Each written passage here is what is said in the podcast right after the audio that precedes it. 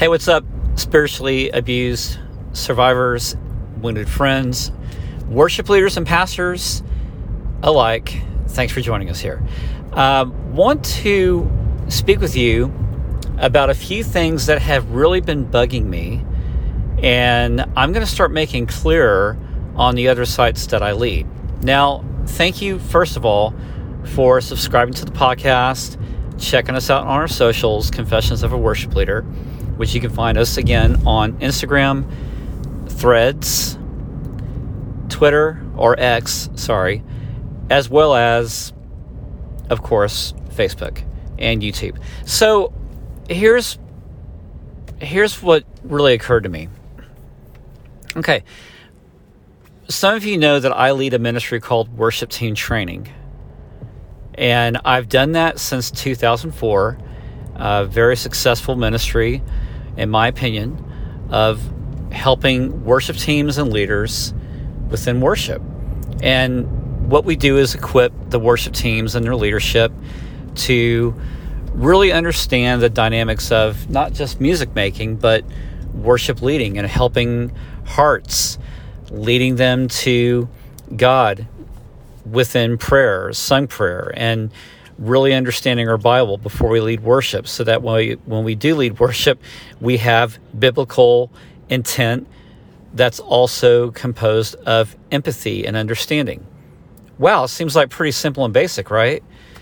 But you may know, may not know that there's a lot of worship leaders and pastors that really just don't give a rip about that stuff. It's more of a, well, let's just get to the music and let's just get to getting people in the doors. And let's just get to the meat of why we do church because basically we're just trying to get butts into the seats. I'm sorry, but that's really the reality for a lot of most churches. Not every church, not every church is like that. But for those who have been, here's the key word, spiritually abused, that is how it happens. And so, why we ask the question, why is music such the big focus and the preaching show that's more like a motivational speech?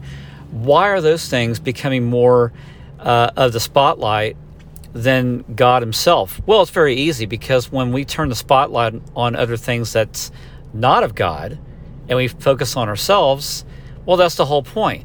Then it's easy for us to deflect things like real hurt, true pain, tragedy, trauma, heartache, all those things that people really just don't want to deal with. And so we just candy coat it and put it on stage. Well, that's a lot easier to swallow, isn't it? And plus, when you're putting the focus on something else other than God, then God becomes lesser of that focus. It's pretty simple.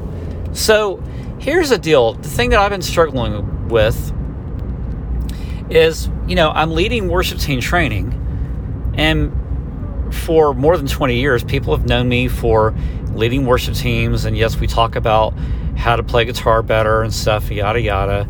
But I've always been about more of the heart. And I've always been more, and still am, about the biblical and empath- empathetic intent of why we lead worship. So, um, I'm sitting in my car as I'm driving to my destination, and all these thoughts came to mind. I'm like, well, you know what?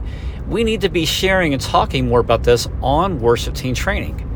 And so, for the past two weeks, I've been creating more content on worship team training to start addressing spiritual abuse because here's what I found. Even as I make content for Confessions of a Worship Leader, did you know that I have worship leaders that will not like or subscribe to this channel. You may be one of them. And for very good reason, because I've been told, well, my worship, you know, in my worship ministry, people follow me, and I don't want them to know that I'm listening or liking this content because I don't want to be ousted. Especially when it comes to my pastor. I don't want my pastor knowing that I'm liking this stuff because I don't want them to think that I'm in some kind of conspiracy to either get them out or maybe I'm not on the team. And most importantly, they tell me, Branon, I don't want to lose my position. I don't want to lose my job over this. Wow, bombshell. So I understand that mind blowing experience because that was me. And so here's what I'm going to do I'm just going to bust it, man. I mean, the thing is, when we talk, we heal. When we get it out into the open, we begin a dialogue and a conversation of important necessities of real hurt, uh, addressing issues that need to be resolved.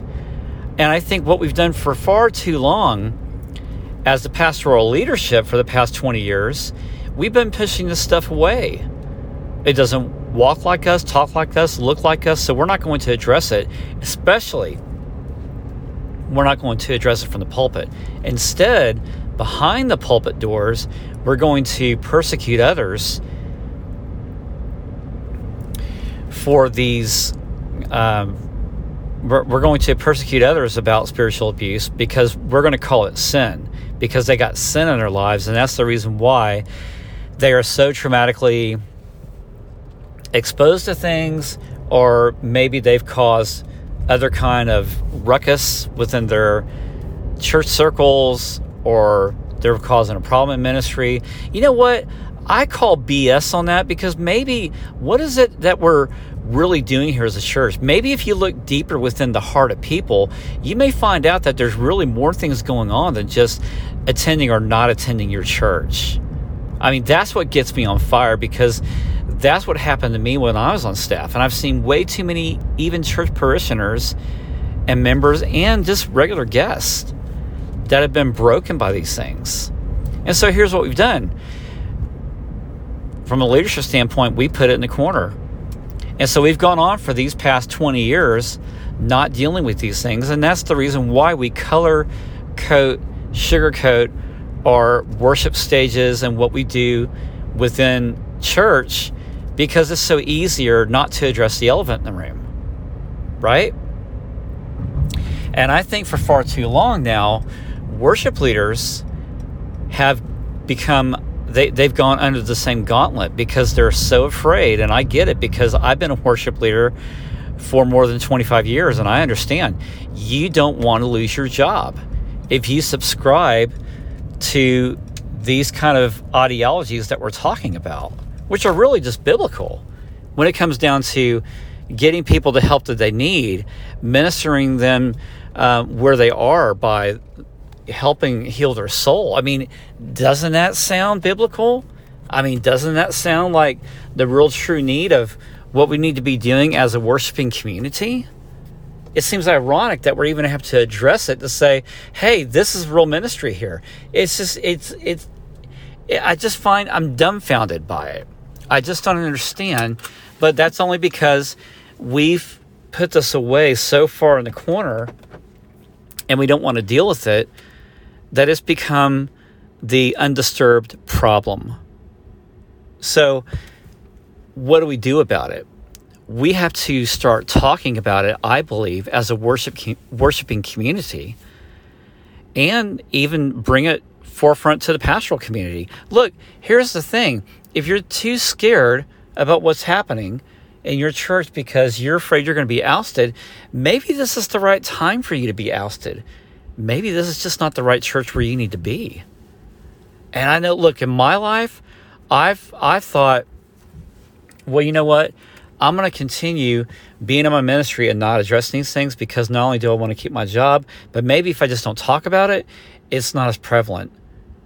You're doing the same thing that the pastors are doing. You're trying to bury this hurt and bury the images of it and the optics to change it to look like something else so you don't have to deal with the deep problem.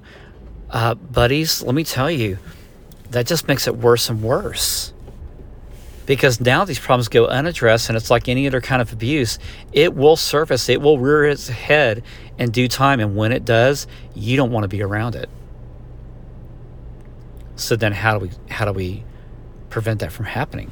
Well, we begin talking about it. We begin having conversations, and a part of that conversation is, look, I'm going to tell you this don't then you don't have it in your church where you're at.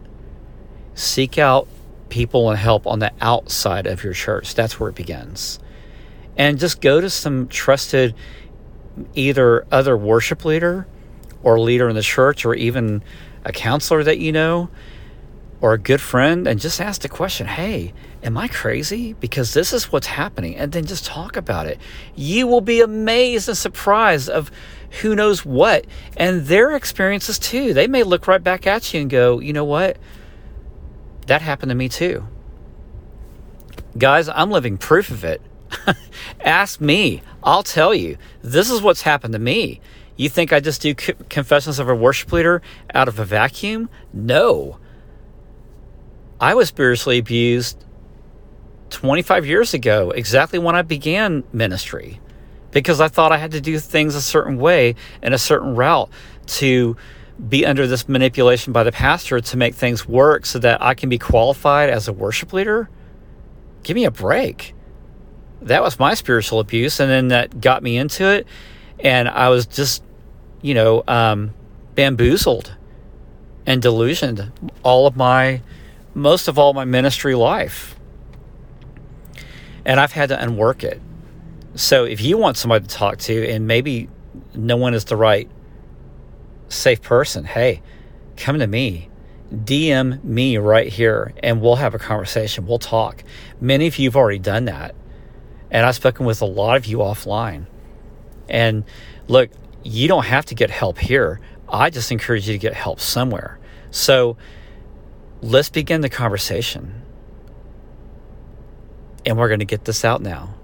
Anyway, guys, hey, that's what I got today. Thanks for listening. Uh, please subscribe to this podcast if you haven't already so that you can get all the updated news, info, and talks as we drop them here on this uh, space where you found where you get all your podcasts. So thanks very much for joining me. I'm Branon Dempsey, Confessions of a Worship Leader, and see you back here next time.